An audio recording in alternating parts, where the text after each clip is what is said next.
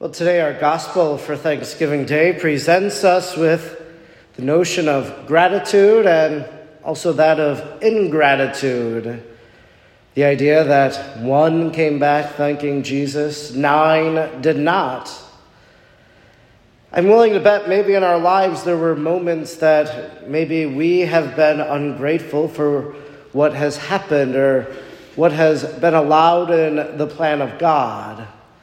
And it's maybe not for a few months or a year or longer that we're able to look back then and say, I was ungrateful then, but now, Lord, I am grateful for the way that you acted and how you were at work.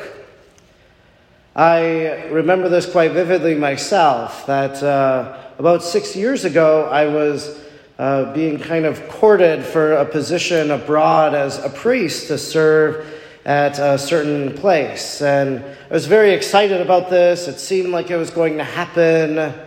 And then I got the call from the bishop saying that it wasn't going to happen, that he needed me to go to a parish instead and to serve there. And I was completely devastated by that news and by all that would unfold then with that.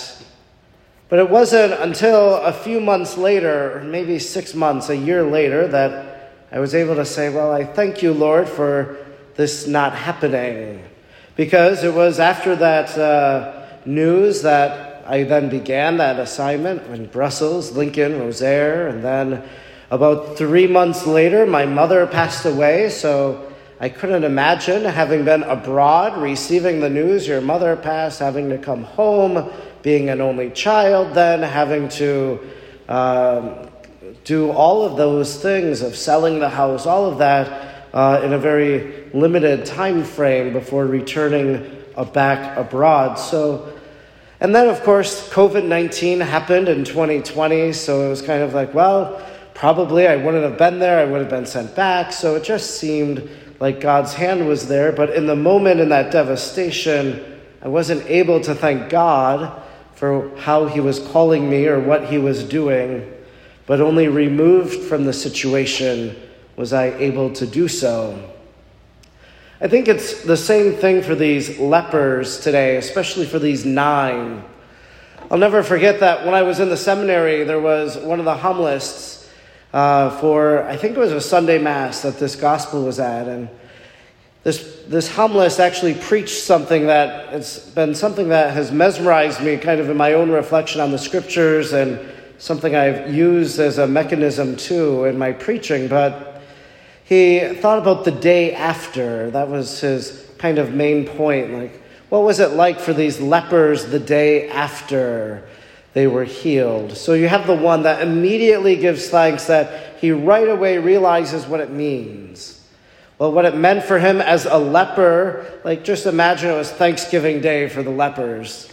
And so he would have just been on the side of the road. He would have been ostracized from his family. He wouldn't be there around the table eating turkey with his family today. He wouldn't be watching the Packer game with his family. He would have instead been ostracized. No one would have been talking to him. They would have been afraid of getting leprosy themselves. So, for the one who goes back to Jesus, he probably immediately realizes what being without leprosy means for him.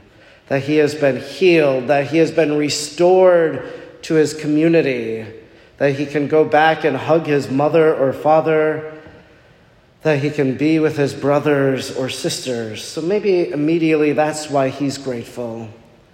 But this preacher at the seminary on the day he was reflecting on the healing of the lepers, he said, But the other thing that we don't realize about leprosy is that a leper is, does not feel pain, that it's attacked their nervous system or whatever it's done, and they don't feel pain. So, if a leper was to put their hand on the burning, on the, on the stove top, well, they would not remove it out of pain. They would just keep it there. They wouldn't realize that their flesh was burning. And so now, for these nine lepers, maybe they're not able to give thanks right away because immediately the hurts of their life return and They're in pain once again. They were numb before, and now they feel everything. Maybe it's why they're ungrateful for just a few moments or days or however long it might be. But I hope, and maybe they did, in fact, give thanks to God. Maybe they sought out Jesus later in his public ministry and thanked him, or maybe they just thanked God in their own prayer for what Jesus, the Son of God, had done for them. Today we have the occasion to be grateful. And maybe if we look back over the course of the year, maybe there are points of ingratitude. But hopefully, the Lord over time will be able to move us to thanksgiving as His will and His plan has been made known to us. Today, we return to God to give thanks here in this place and the Lord, who is thankful for us being here, will give his very self to us in the Holy Eucharist.